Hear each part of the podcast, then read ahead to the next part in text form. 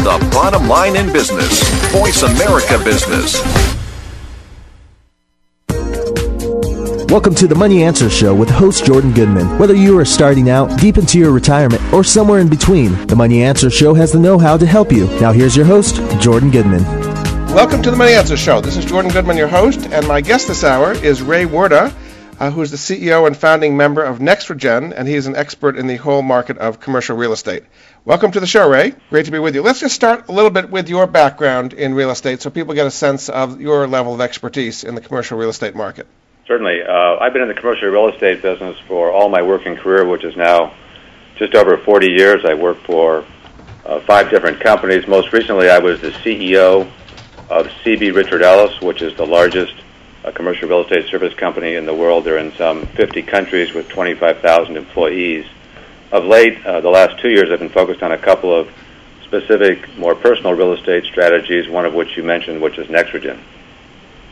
Okay, so let's just start at the basics here. Uh, tell people what is commercial real estate, what is included in commercial real estate, what is not commercial real estate.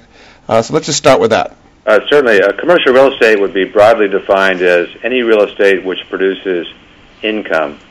So that would include, uh, we call them the four main food groups. That would include industrial property, that would include uh, retail shopping centers, that would include office buildings, and the fourth category of the major groups would include the uh, multifamily or apartment buildings. Now, there are lots of other kinds of commercial real estate, for example, hotels, uh, public storage, uh, even land if it's held for uh, future commercial development. One of those food groups I talked about would be considered uh, commercial real estate. The best way to think about it is what is not commercial real estate, and basically, what is not commercial real estate uh, is single family homes or condominiums. So things typically occupied by the owner to live in would not be commercial real estate. Effectively, everything else would be. Now, do the commercial real estate markets and the residential real estate markets uh, work in tandem, or are there leads and lags? Or kind of how, most people may be familiar with the residential market, and it's it's in its decline right now. How does the commercial and residential markets kind of have different cycles? Uh, certainly, the the key difference is that the residential marketplace uh, is driven by, uh, particularly, I'll call it emotion. Uh, this is a place where people want to live, choose to live. They spend uh, most of their non-working hours at, and it's a more visceral feeling about it. Commercial real estate is really uh, unrelated to that in the sense that commercial real estate is all about producing current income, in effect, a return on your investment. So commercial real estate uh, is an investment and of course, sometimes residential real estate is viewed as an investment, but the difference is that commercial real estate produces current income to go into your pocket, and therefore you're typically evaluating on a strictly economic basis as opposed to an emotional basis. Now, the things that drive the two uh, sometimes intersect. So, if we have a poor economy, uh, all things being equal, at some point it will affect commercial real estate uh, just like it affects residential real estate. On the residential side, if you own a piece of real estate and you're laid off from your job, or you're nervous about your job prospects or nervous about your near-term income, you're probably very conservative relative to the house. You'd likely uh, hope to stay in your house and also hope to avoid getting overextended. On the commercial real estate side, what happens is if there's a difficult economy and there are job losses, the key here is job losses then if you think about it, since commercial real estate is occupied by people who pay rent typically in some sort of business, if there's a reduction in the number of people working in those buildings, there's more vacancy, it produces less income, and likely it's less valuable. So in the current environment, for example, it's kind of interesting. We all know the home market is doing very poorly uh, for a variety of reasons. One, uh, prices probably went up too quickly. Two, people are nervous about the economy. Interestingly, the commercial real estate market, broadly speaking, is actually doing quite well because while job growth is modest of late, we do have job growth. So if you think about it, those buildings are as occupied today as they were a year ago or two years ago, and those therefore tenants can pay their rent and are willing to pay the rent to stay in their business. And so commercial real estate for now is doing uh, very well, although prices are likely softening, which we can get to later. Mm-hmm. Let's talk about who is an appropriate investor in commercial real estate. I guess there's two basic ways to do it. There's actually buying properties yourself, or there's ways of doing it in pools through real estate investment trusts and other ways. uh, who, who is an appropriate investor for the different kinds of commercial real estate uh, ways of getting into it? Well, let me start with Jordan. The fact that I think uh, everyone uh, ought to invest in commercial real estate, and let me give you a couple of reasons why. Then I'll get to the different ways to invest in commercial real estate. First, commercial real estate, as I mentioned at the start, is is based upon producing income, and so therefore the ongoing supply of commercial real estate is tied generally to the availability of people to occupy the space and pay current income. And so, in the long run, the growth in commercial real estate tends to match the growth in employment, and therefore while you may have supply demand imbalances from time to time because it's less than a perfect market, over the long run, it's a very rational economic investment. And it tends to mirror the growth in value in commercial real estate tends to mirror inflation. So inflation averages about 2 to 3% a year. Over the long run, rents will increase by about 2 to 3% per year. So it represents, I think, a good economic investment. And investing in commercial real estate uh, can be done in a great variety of ways. As you mentioned, uh, primarily you could own a piece of real estate yourself, or you could invest in a company, whether it's a REIT, which stands for Real Estate Investment Trust, which are typically publicly traded and can be bought and sold in the stock market, just like a share of General Motors, and private partnerships, uh, where it's a group of people where it trades less frequently. So let's take the three categories. Uh, a, own it yourself that's the least cost category in the sense of you pay the fewest fees and you have the most direct control. It obviously also is the one that requires you to give it the most attention. I started in business 40 years ago. I bought a duplex, and so I started getting calls on weekends about the water heater leaking. So you have to be prepared to, you know, be actively involved with the property. As I say, though, it's the uh, least cost choice. That is, the fewest fees involved, and you have direct control of your situation. And anybody can own a piece of commercial real estate, uh, whether you buy it in total on your as your own property, or you invest in a REIT. For example, you could buy a REIT share literally for fifteen dollars. Uh, you can also invest in private real estate. Typically, the minimums are higher. Uh, it might be thousand dollars in a private real estate investment. Now, between the private and the REIT, that is the private entity and the REIT entity, the REIT entity, just like any other stock, you can buy and sell it on the public marketplace. Literally, buy it today, sell it tomorrow. It's a typically very liquid marketplace. So those are positives. The negative is that you're typically investing uh, in a rather large entity and you really have no ability to clearly understand exactly what they're doing relative to real estate strategy. It's a publicly run company, so it has a high level of fiduciary responsibility. But as far as the strategy and what exactly they're buying or selling, you're really just a spectator. But again, uh, that may not be a negative for some people. Then the third choice is the private entity, uh, typically, as you described, a pool of people who get together to buy real estate. Uh, there, your fees would probably be the highest, uh, but you'd probably understand better what the portfolio was about because typically it's a smaller portfolio, and they would do a good job of telling you exactly what they're investing in. Uh, but again, there your liquidity is rather limited. So if you want to sell your private pool partnership interest, uh, you'd have to probably go to the sponsor of the investment and see if they wanted to buy it or they knew of someone who might want to buy it. So those are really the three choices. So typically, the less liquid, is it fair to say you're going to get higher returns if you have a smaller pool? There are fewer management fees and so on, and when you get to the publicly uh, traded REIT, it's much bigger, and therefore you get more liquidity, but maybe at lower yields. Is that, a, a, that's, I think that's a correct observation, Jordan. Yes.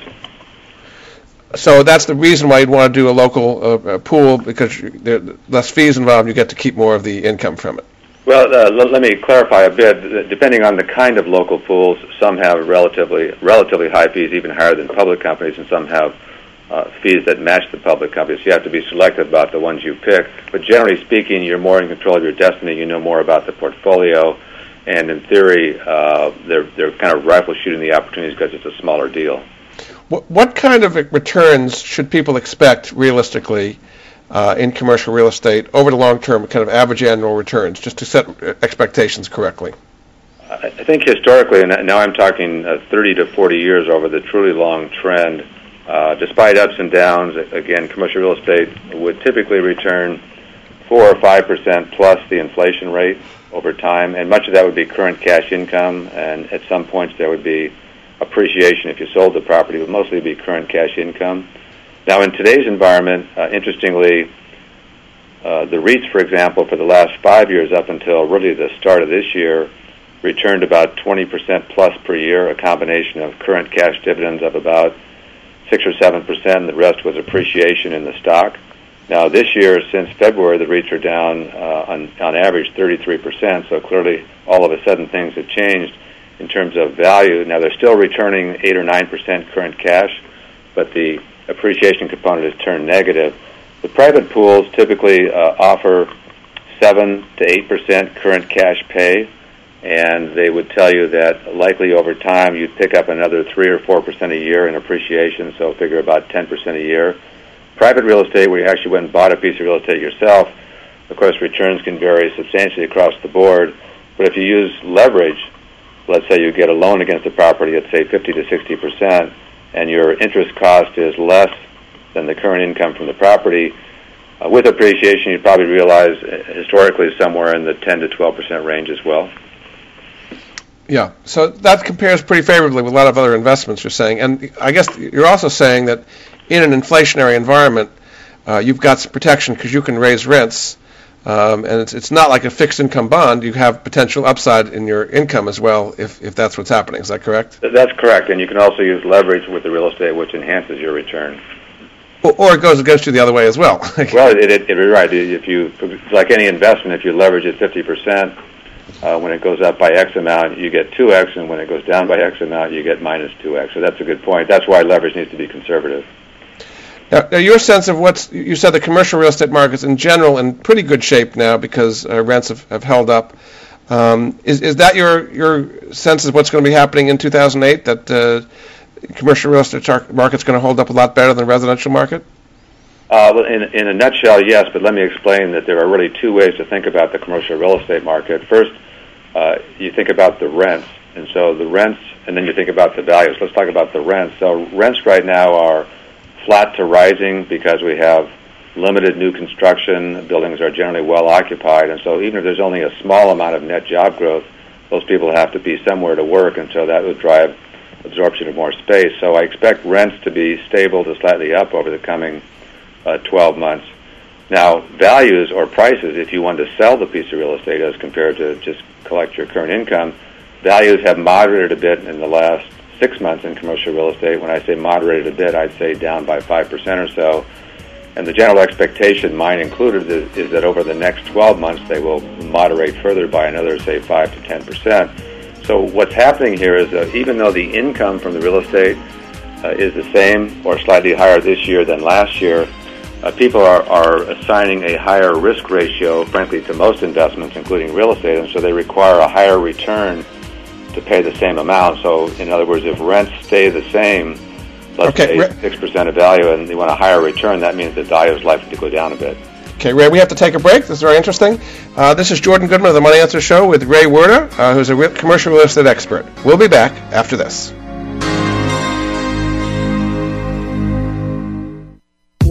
The Internet's only all business and financial radio network, Voice America Business. You hear business show after business show all geared towards improving a company's bottom line. But what about your bottom line? How come no one ever talks about that? Finally, a show dedicated to the worker. The Crow Show with Paul McLaughlin, the Work Wonk. Heard every Wednesday at 10 a.m. Pacific Time, The Crow Show is aimed specifically at the worker and their environment. From work skills and technology to dealing with bosses and coworkers, The Crow Show will give you insight on how to survive and prosper in today's workplace. The Crow Show with Paul McLaughlin, the Work Wonk. Heard every Wednesday at 10 a.m. Pacific Time, right here on the bottom line of business talk, Voice America Business. Why is Pepsi cooler than Coke? Why are iPods so popular? In 2005, how can you launch a successful brand? Want to know? Learn about the fascinating and intriguing world of graphic design and branding on Design Matters with Debbie Millman. Every Friday at 12 Pacific Standard Time, Debbie Millman will provide you with a provocative look into the stimulating world of design as it intersects with contemporary culture. Hear what the experts have to say about creating, maintaining, and launching a brand in today's challenging marketplace. Join us every Friday at 12 Pacific Standard Time for Design Matters with Debbie Millman, right here on the Bottom Line in Business Talk, Voice America Business.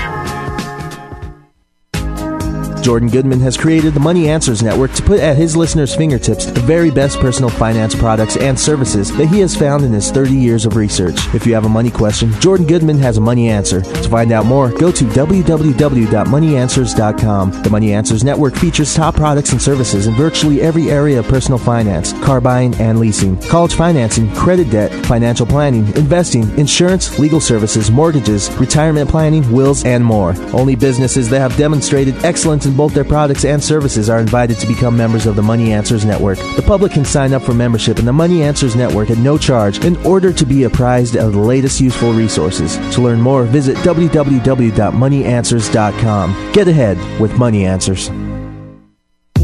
The Internet's only all business and financial radio network, Voice America Business.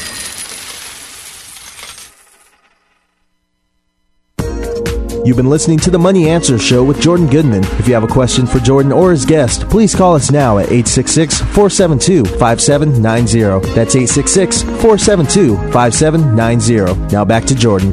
Welcome back to the Money Answer Show. My guest this hour is Ray Wirta, uh, who is the CEO of Nexregen, which is a uh, commercial real estate operation we'll hear about in Texas. Uh, he was also the former CEO of CB Richard Ellis, uh, which is one of the largest real estate services uh, companies in the world. Welcome back to the show, Ray. Thank you, Jordan. Let's just talk about your uh, project here, Nexregen, a little bit. Uh, as I understand, it's basically a real estate uh, project in the Texas area. Uh, tell me why that you're, you're doing this and, and, a little bit about it.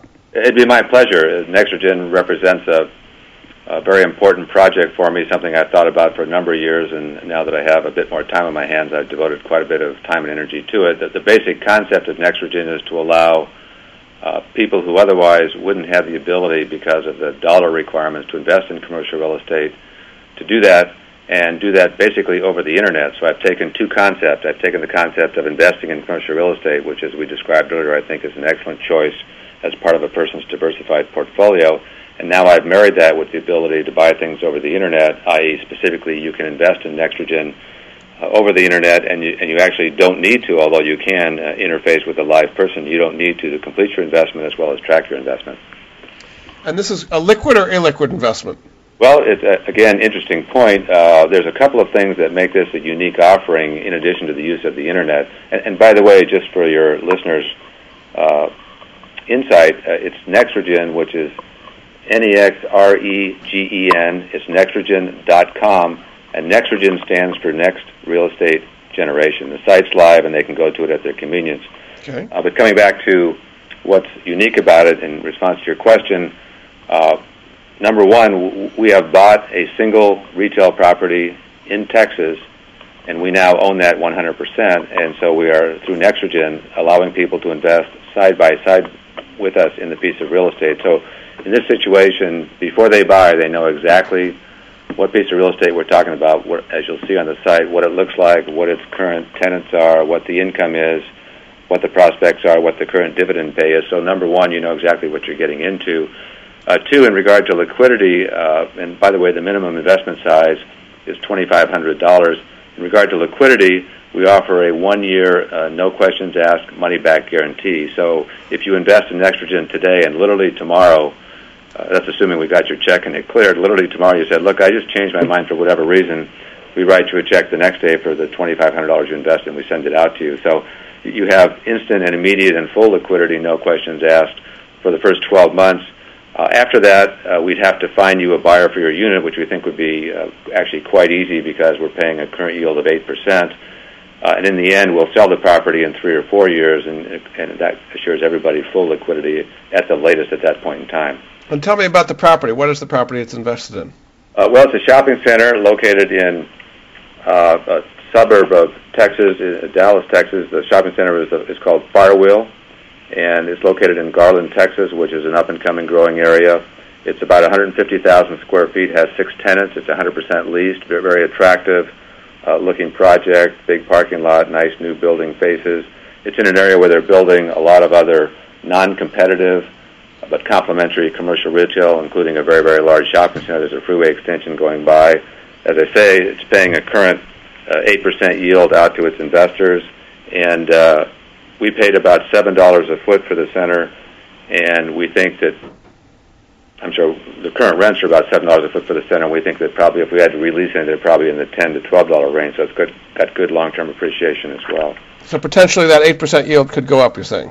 Yeah, uh, li- likely will go up, and then we're just to give you a flavor for what it would take to double your money. We're not, of course, saying you can double your money, but uh, math- mathematically, with the eight percent yield, and if rents go up by the two to three percent per year inflation rate that I mentioned earlier, you would double your uh, equity investment uh, in just under uh, four years. And can you reinvest the eight percent back into more shares? Uh, you certainly can. We, that would be a great opportunity to do it. So how much is each share? Uh, well, each share is uh, ten dollars, but the minimum investment is twenty five hundred dollars, and so. Uh, for an investor who wanted to dedicate all their dividends to reinvestment, we, we could make that accommodation. But just selling them in effect ten dollars at a time, we would not do. Just too Right. much paperwork. Now, interestingly, on the site, by the way, uh, if you go to the site, you'll you'll find it quite entertaining. You'll see a small man on the right hand side of the corner waving his arms and talking. That'd be me. Uh huh. But more importantly, uh, you can go on the site and you can learn all about the property, including the current cash flow and the rents that are being paid and all the operating information. So, again, the ideal situation, and you can use your credit card to buy if you care to. You go on the site, you like it, you buy. You can also, there's a telephone number there where you can call and uh, learn more about the property. And Tell by us the that way, number. Well, you're right. What is the number? uh, that number is triple eight eight eight eight seven four nine three zero two six. Okay. Uh, this offering uh, is just for, by the way, Texas residents, and I'll explain why that's the case. Uh, Okay. As everyone is aware on the call, I'm sure there are uh, state securities laws as well as federal securities laws. Anytime you're offering an investment opportunity to a number of people, typically beyond 100, you have to comply with all those regulations. So in the state of Texas, we 100% comply and have approval by the state regulatory authorities to make this offering. But we have to limit it at this point just to people who actually reside in the state of Texas. I know all your listeners don't reside in the state of Texas, but for those that do, uh, they should definitely go to the site. And, and why is it that you're limiting it? Just because of regulatory? You don't want to have to file in all the other states? Yes, because we want to make sure we prove out the concept, make sure the website works very effectively. We know the property is terrific, but we want to make sure the mechanics work to the benefit of our investors before we expand the program. And how much would you want to raise uh, in order to be fully subscribed for this? Uh, we're we're going to retain 10% no matter how much demand there is, and so we need to raise uh, $2,750,000. Uh, we'll retain $250,000. The total equity invested at the moment is $3 million. And what do you think the property is worth today? You just bought it, I know, but what do you think it's worth? Uh, well, it's pro- it's a function of cap rates, and so I'm not predict I'm not telling you it's worth this, but I think we're probably up about uh, 15% since we bought it. Uh huh. Let's explain cap rates because that's something that people hear about in real estate, but the average person might not understand how what what a cap rate is. No, excellent question. I apologize for using a word That's all right. but a cap rate stands for capitalization rate, so it's a simple mathematical formula uh, where you take the uh, value of the property and you divide the income into it, and that tells you basically the property is trading at X amount times its annual income. So to keep it simple, if you bought a property for a million dollars and it was producing income of $100,000 a year, that would be a 10 capitalization rate property. So if you think about it, uh, if you bought a million dollar property and the cap rate was 12, then it's producing 120,000 a year. And if you and if you bought one that's producing 800,000, I'm sorry, $80,000 a year, it's, it's, it's an eight cap rate. So basically, the lower the cap rate, the higher the value of the property given a steady income stream.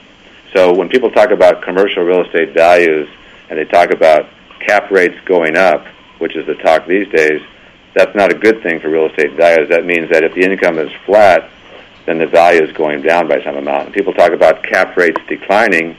That's good for real estate, commercial real estate, because that means that for a given set of income, uh, the value is actually going up. And so, for example, the last uh, more or less four years, cap rates have been declining. You've been reading about that in all the popular press.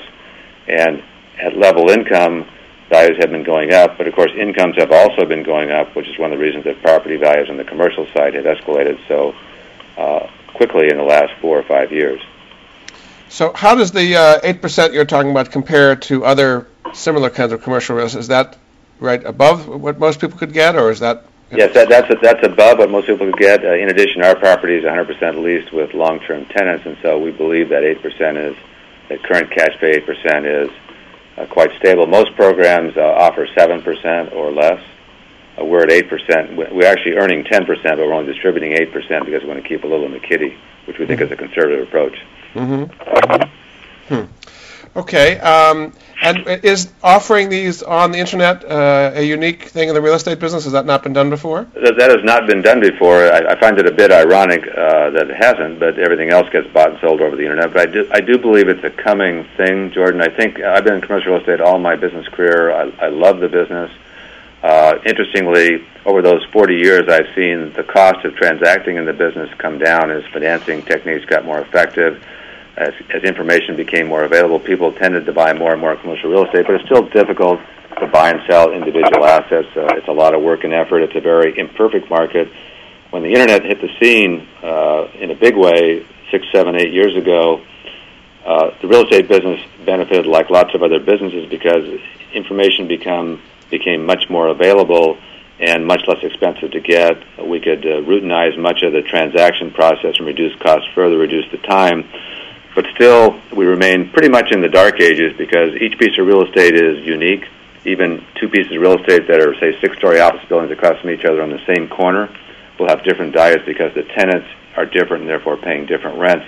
But I'm, I'm a firm believer that someday, and I can't tell you when this will be, but someday that it will be as easy to buy a piece of real estate in China as it is in Chicago if you're a U.S. investor. And I believe that doesn't mean you'll buy more real estate in China and less real estate in Chicago it simply means you'll buy more real estate globally. I do believe that real estate is an asset class that people like to own, and they demonstrate that over the years. And certainly, some of these new developing economies like India and China love to invest in real estate. But keep in mind, the supply of commercial real estate is finite. Again, it's driven by job growth because it needs to be income producing. So you'll have a one or two percent growth in commercial real estate per year over the long run, uh, and that's it. And so as there's more wealth directed to commercial real estate, those assets that exist become a bit more valuable year by year. And so there's an underlying value increment being created in real estate on top of the inflationary aspect and on top of the job growth. And I think that will be facilitated by using internet. So I'm pretty excited about the prospects for creating an opportunity for, frankly, people who who typically would not invest in commercial real estate because they didn't know enough about it or the investment requirements were so high they didn't think they could invest in it. That someday, just like we trade shares of stock on the New York Stock Exchange, we're going to trade shares of buildings on a to-be-developed real estate exchange. And I hope that Nexregen, whether it's a giant then or just you know doing a good job in a certain size range, uh, will be considered one of the pioneers. So I'm I'm very personally enthused about this prospect. So is this happening uh, to some extent now that uh, commercial real estate properties are being uh, not exactly traded, but listed, and and you know buyers getting interested and so on on the internet, and, and broadening the market for commercial real estate as a result of that. Yes, that's a that's a good observation. The, the marketplace in general, the buyers and the sellers, you know, while they're historically used to paper files and you know going out and see the property at some length and walking the floors, uh, every year they get a little more used to using the internet to make deals. Now, now, these are the big investors, the big buyers and sellers that you know are active in the marketplace every year. But as they become more acclimated and realize the benefits of trading over the internet, I think it'll drive the development of further technology, get people more comfortable trading over the internet, all of which contributes to the kind of world I'm talking about somewhere out there in the future where, again, real estate trades like shares of stock. Very good. All right, we're having a very interesting talk with uh, Ray Wirta. Ray is the uh, founding member of Nexregen. Uh, Nexregen.com is their uh, website. Uh, he's also the former CEO of CB Richard Ellis, uh, which is a large real estate services company. Uh, and we'll be back after this talking more about commercial real estate.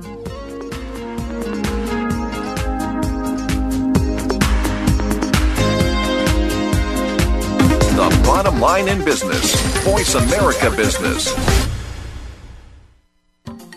Tune in every Tuesday at 8 a.m. Pacific time for The Growth Strategist with Aldonna Ambler. On the show, Aldonna and some of today's top business professionals will discuss some of today's most pressing business issues that hold you, the business owner, back. Aldonna will also give you 21 ways to grow with her list of growth strategies.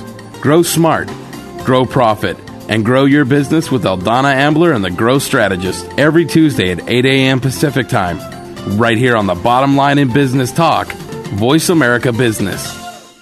You hear business show after business show all geared towards improving a company's bottom line. But what about your bottom line? How come no one ever talks about that? Finally, a show dedicated to the worker, The Crow Show with Paul McLaughlin, The Work Wonk. Heard every Wednesday at 10 a.m. Pacific Time, The Crow Show is aimed specifically at the worker and their environment. From work skills and technology to dealing with bosses and coworkers, The Crow Show will give you insight on how to survive and prosper in today's workplace. The Crow Show with Paul McLaughlin, The Work Wonk, heard every Wednesday at 10 a.m. Pacific Time, right here on the bottom line of business talk, Voice America Business.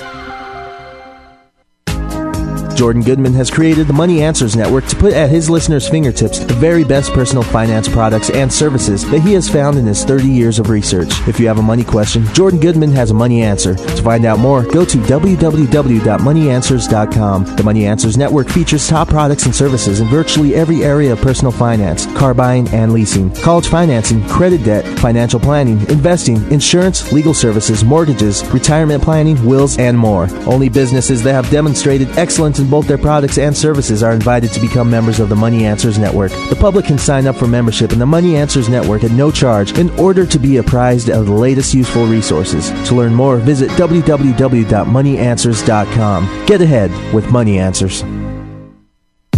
The Internet's only all business and financial radio network, Voice America Business.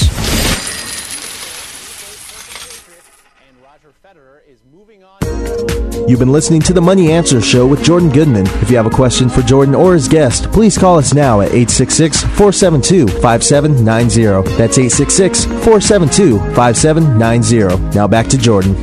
Welcome back to the Money Answer Show. This is Jordan Goodman, your host, and my guest this hour is Ray Wirta, uh, who is the uh, CEO of Nexregen, which is a new generation real estate uh, trust uh, based in Texas. Uh, he was the former CEO of CB Richard Ellis, which is a very large real estate services uh, company.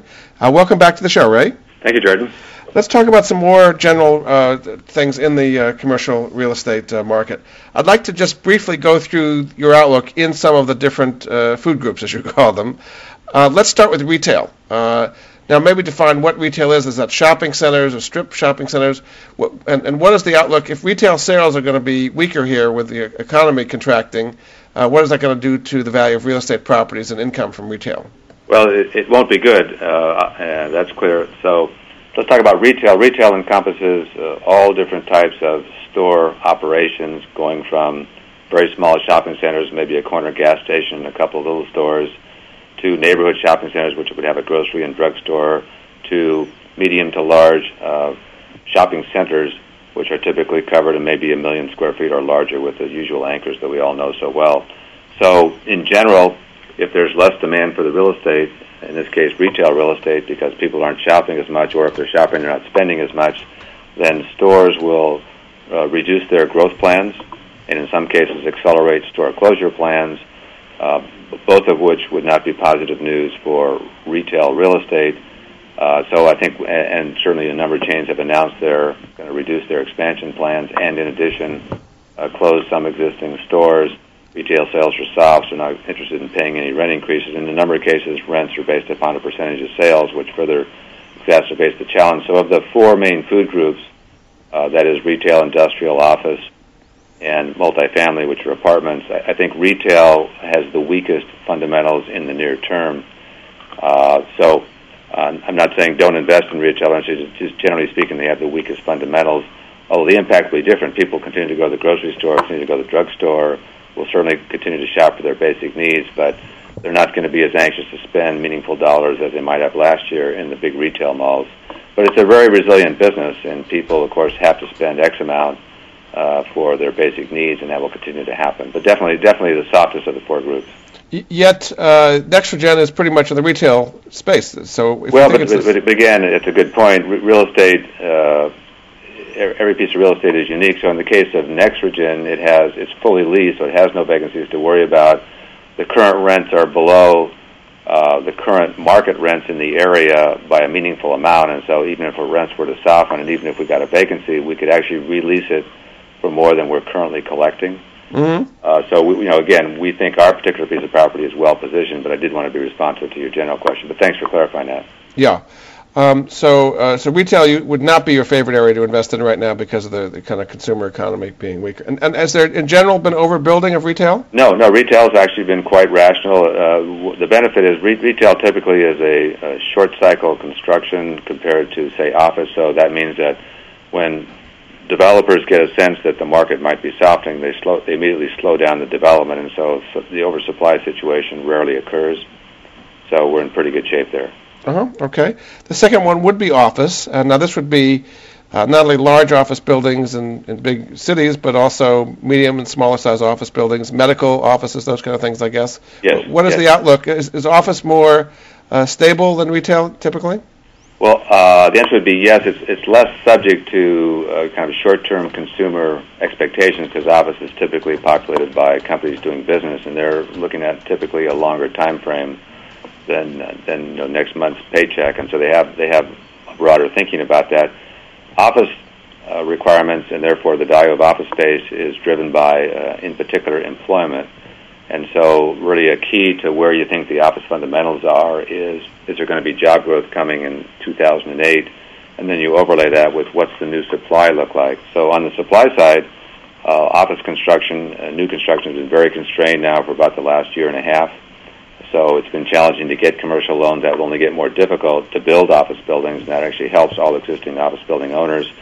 And I would say, as long as there uh, is there is there even a modest amount of job growth. So, for example, December job growth was 18,000 jobs, which was way down from the you know average from the earlier part of the year and way down from previous years.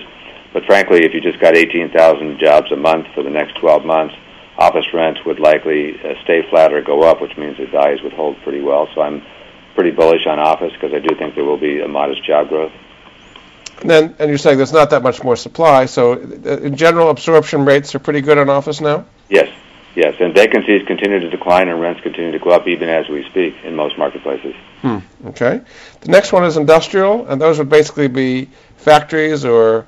Yeah, well, in the in the old days, it was primarily all factories manufacturing a small amount of warehouse and distribution. But really, in the last ten years, since so much has been offshored in terms of manufacturing, uh, industrial is primarily uh, small business users in single-story buildings or distribution and warehousing where they're storing things or storing them, sorting them, and sending them out. And so uh, it's again impacted by job growth. So if there's some modest job growth, industrial will be uh, okay. Also, the supply of industrial is pretty well matched to the demand because again, it's a short cycle product. Industrial developers are very sensitive to job growth and demand, and it takes about six to eight to nine to ten months to build industrial buildings. And so, if you sense it's going to be a soft economy and you're and you're smart, which most of these people are, you stop developing. So we have a very rational relationship between supply and demand. And again, if we have job growth, which which I predict we will have a modest amount, then we'll be fine. Again, rents uh, vacancies flat, slightly declining, and rents uh, flat to slightly up. Are, are there some industries where there's more? Just, I mean, you think of the car companies, uh, you know, closing down all kinds of capacity, and that would ripple through the auto parts industry, I would assume. Yeah, but the, but the auto parts industry, as, you might recall from some of the headlines the past couple of years, has been in trouble for some period of time. Uh, basically, massively excessive capacity in the face of what now looks like a historical decline in volume, and so a number of them have gone through bankruptcy. So that, that, they have basically rationalized all their real estate needs uh, some time ago, and they're frankly a much less vibrant, I should say, a, a much less meaningful component of the American economy than they once were. So I w- you're right that it's a it's a declining business with challenges, but not much impact on industrial consumption. So, so what are some of the rising businesses in the industrial area? Uh, telecom and medical, any kind of biotech, any kind of research facility. Uh, telecom is back, as we all know from looking at some of these stock prices. Uh, internet-based businesses that uh, are using that are using industrial space as their as their startup area, which most of them do because of the low rents. Uh, so it, generally, it's a very broad-based uh, sector. A lot of industries are in support. Warehouse distribution continues to grow, particularly in the port cities. Uh huh. Okay, very good. So that's industrial. And then the fourth uh, food group, as you call it, is apartments. Yes. Now, now, I would think that those would have benefited uh, by people not being able to afford housing or being kicked out of their housing by being foreclosed upon. Tell me what's happening in the apartment buildings now. Well, well, there's there's two factors at work. One positive, uh, which is the one you described, and one negative. So the positive one is that you know people are no longer getting those uh, low rate deals or taking on more financing than they could otherwise afford to buy a house. Uh, they're going to stay in those apartments, and those people that might have otherwise coming out of college might want to buy a house to get advantage, take advantage of the real estate opportunities at the residential level won't be buying a house.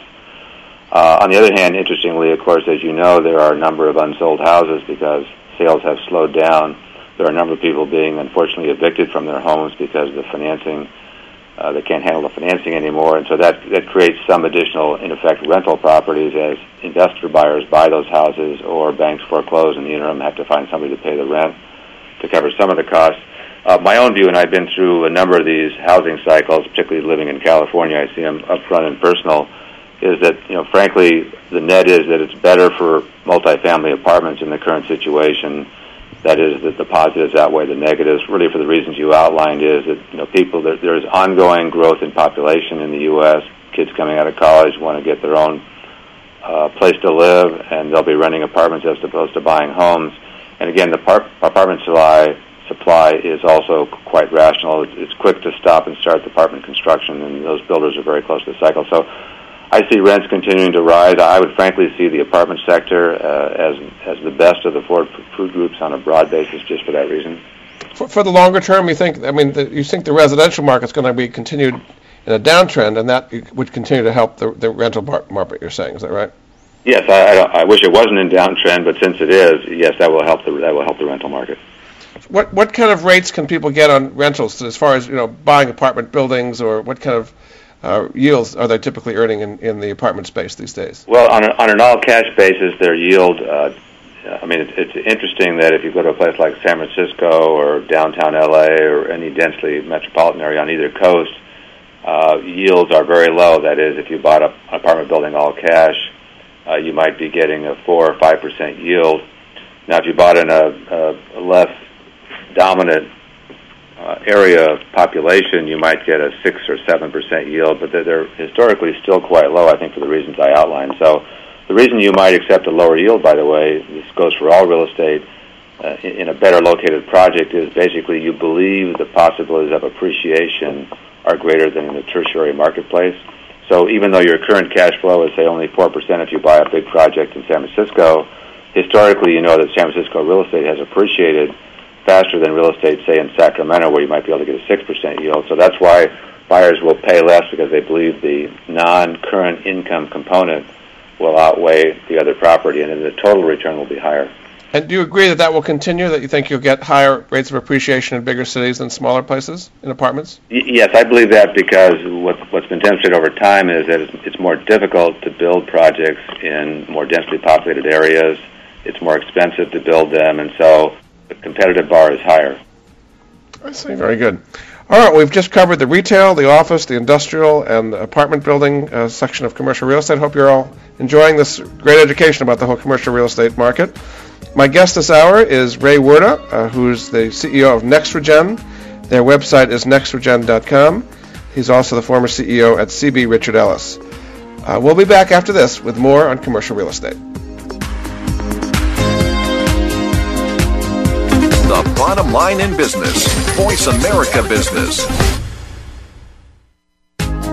Jordan Goodman has created the Money Answers Network to put at his listeners' fingertips the very best personal finance products and services that he has found in his 30 years of research. If you have a money question, Jordan Goodman has a money answer. To find out more, go to www.moneyanswers.com. The Money Answers Network features top products and services in virtually every area of personal finance, car buying and leasing, college financing, credit debt, financial planning, investing, insurance, legal services, mortgages, retirement planning, wills, and more. Only businesses that have demonstrated excellence in both their products and services are invited to become members of the Money Answers Network. The public can sign up for membership in the Money Answers Network at no charge in order to be apprised of the latest useful resources. To learn more, visit www.moneyanswers.com. Get ahead with Money Answers.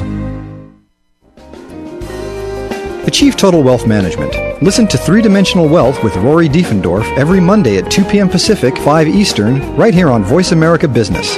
Three Dimensional Wealth is a show dedicated to teaching you a value based approach to comprehensive wealth management through practical strategies and expert advice. Take your first step down the road to financial independence. Listen to Three Dimensional Wealth with Rory Diefendorf, Mondays at 2 p.m. Pacific, 5 Eastern, here on the Bottom Line in Business Talk, Voice America Business. Have you ever had a bad day and wish someone could come along and change it at the flip of a switch? Do you dream of living the life of wealth, great relationships, and the perfect job, but don't know where to start? Then tune into The Winner's Attitude with corporate trainers, motivators, authors, and host Jeff and Val G. No difficult strategies or complicated keys. Jeff and Val present a powerful and effective technology to switch your operating system to create the most amazing life. It has been said that winners have simply formed the habit of doing amazing things. Winners know how to activate that switch, and so can you. The Winner's Attitude with Jeff and Val G. Broadcast each Friday at 8 a.m. Pacific, 11 a.m. Eastern on the Voice America Business Channel. The Winner's Attitude. Switch me on. The bottom line in business. Voice America Business. You've been listening to the Money Answer Show with Jordan Goodman. If you have a question for Jordan or his guest, please call us now at 866 472 5790. That's 866 472 5790. Now back to Jordan. Welcome back to the Money Answer Show. This is Jordan Goodman, your host, and my guest this hour is Ray Wirta, uh, who is the CEO of Nexregen, which is a Texas-based uh, real estate operation. He was formerly the CEO at CB Richard Ellis, uh, the largest real estate services company in the world. Welcome back, Ray. Thank you, Jordan. Let's talk a little bit about the current uh, real estate market now, uh, particularly as it relates to financing. Uh, we've had a, a, big credit crunch here. Uh, the banks are taking multi-billion dollar write-offs on uh, mortgage-backed securities. you're seeing downgrades of the insurance companies that were backing mortgage-backed securities. Just a general huge credit crunch. How is that affecting the commercial real estate market?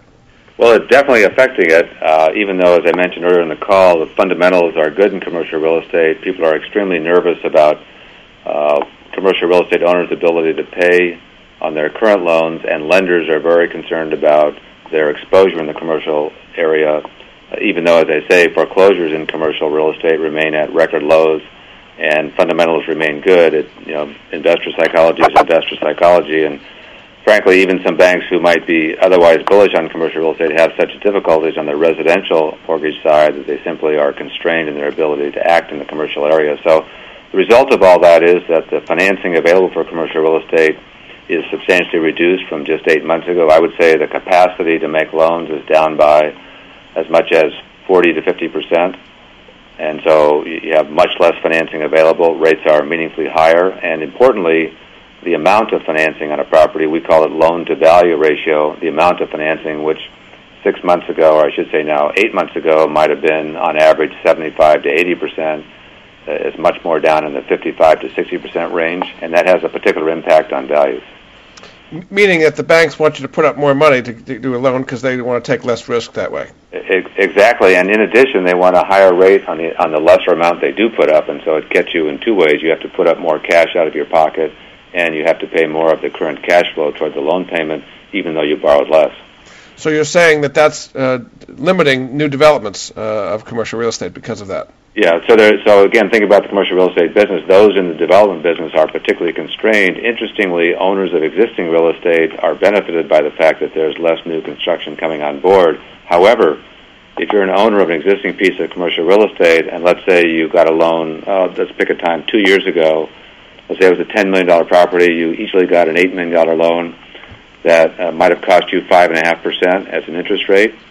And uh, that, that loan then represented 80% of the value of the property, but you only got the term of three years because you thought real estate values would go up some more so you could refinance out and get even more money. So now you got a year to go on that loan, and guess what? When that loan comes due in December of 2008, you won't be able to get a new 80% loan you might be able to get a 60% loan and it won't cost you 5% and change. It might cost you 6.5%.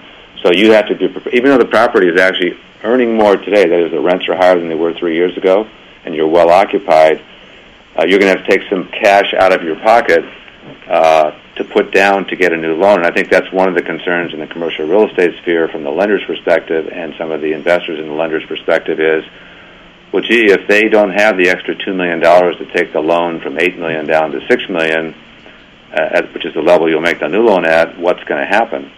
So I can you can understand the unease and uncertainty. Now, the, the good long-term news, by the way, is that the property is still well occupied, and rents are being paid more than adequate to cover all of the debt service obligations, even at the higher loan amount. So even if you're the bank and you, for some reason, had to foreclose on that property, your loan in effect is good. On the other hand, you have to foreclose on the property and you stop getting current loan payments, and that's not good news for banks. So there is an overhang of uncertainty and concern about how some of these short-term commercial loans will be dealt with. I have a point of view about that, which is that there are a number of people interested in investing in the commercial real estate loan market, particularly hedge funds, who look over and say, well, gee, let me put myself in that owner's shoes. So let's say, Jordan, you owned a ten. You were the guy. You owned this ten million dollar office building. You had mm-hmm. this eight million dollar loan. You had plenty of income coming from your rents. The loan comes due, and your lender says, "Well, gee, Jordan, uh, happy to renew your loan, but I want another two million dollars reduced off the loan balance. So give me two million dollars." And you say, "I don't have two million, but I have two million of equity to protect. Remember, I have a ten million dollar building still worth ten, but I need financing at eight, and I can only get six. Well, guess what? These hedge funds will come to you and say, gee, Jordan, I'll lend you that $2 million. Now, it might be a bit more than 7%, it might be 8% or 9%, or it might be 10%. But guess what? You'll be happy to take that additional financing because you want to continue to protect your equity in the property. And so there, will be quite a bit, I think, of capacity, but it will be more expensive. Did a lot of uh, b- building owners uh, leverage themselves up during the good days uh, similar to what uh, uh, residential homeowners did as far as taking out home equity loans, taking cash out of their properties based on kind of aggressive assumptions of how their business would do, and now their business is turning down, are they in trouble? Is, is that is there a similar correlation to what's happening in residential? Yes, yes, there is. Although it's a very small percentage of people that did that. I'd say of the 100% real estate universe, uh, probably 65% is owned by this commercial real estate owned by institutional owners who use a modest amount of leverage, 40, 50 percent, in some cases no leverage, and so they're they're unimpacted by the current malaise. Uh, there's another 10 percent that are probably just like you described. Uh, individual real estate owners thought the good times would go on forever. Why not get some tax-free cash by, in effect, increasing the loan amount? And uh, and they did that, and so some of them may be in trouble as they can't refinance out and they can't find a handy hedge fund to loan them the, the marginal equity. Then the rest would be primarily uh, private real estate financing vehicles and buying vehicles, like some of the pools that we talked about that went in and bought with high leverage. Uh, so they bought with 85 or 90 percent leverage because they could get the financing, and of course, then they could have their equity go farther. Instead of buying one building, they could buy two or three or four buildings, and so they're also levered up. But they, were new buyers as opposed to, to refinancing out to create the leverage. But the same issue for them; they're going to face some challenges. Yeah. Uh, one other thing I'd want to talk about is 1031 exchanges. So maybe just briefly describe what that is and how somebody who has a commercial real estate property might use one.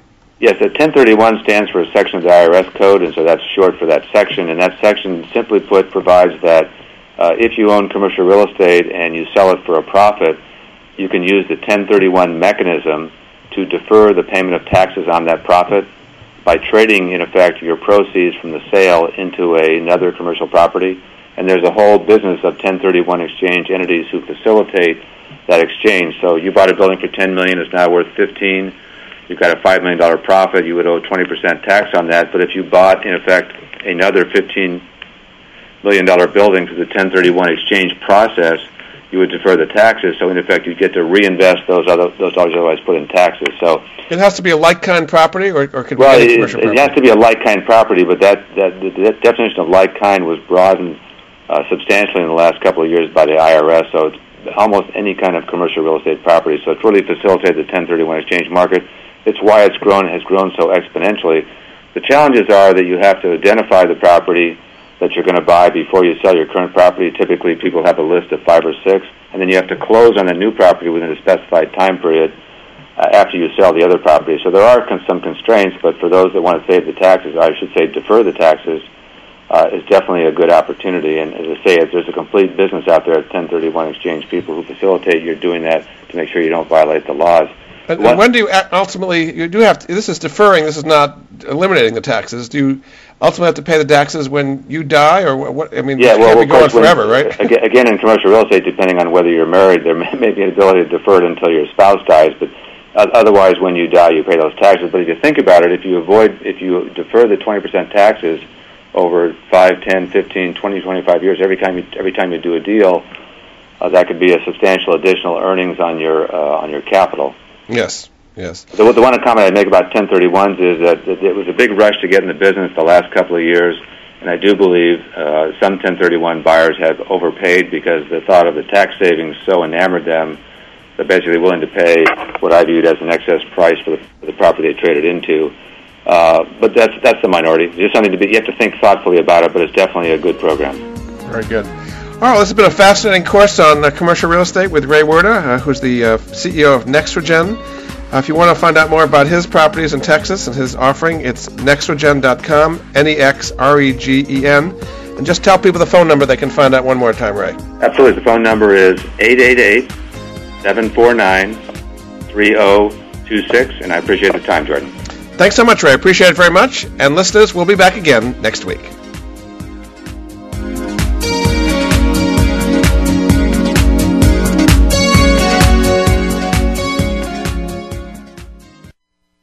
Thank you for joining Jordan Goodman and the Money Answer Show. If you have a question for Jordan, please visit his website at www.moneyanswers.com and be sure to tune in every Monday at 12 p.m. Pacific Standard Time right here on Voice America Business. See you next week.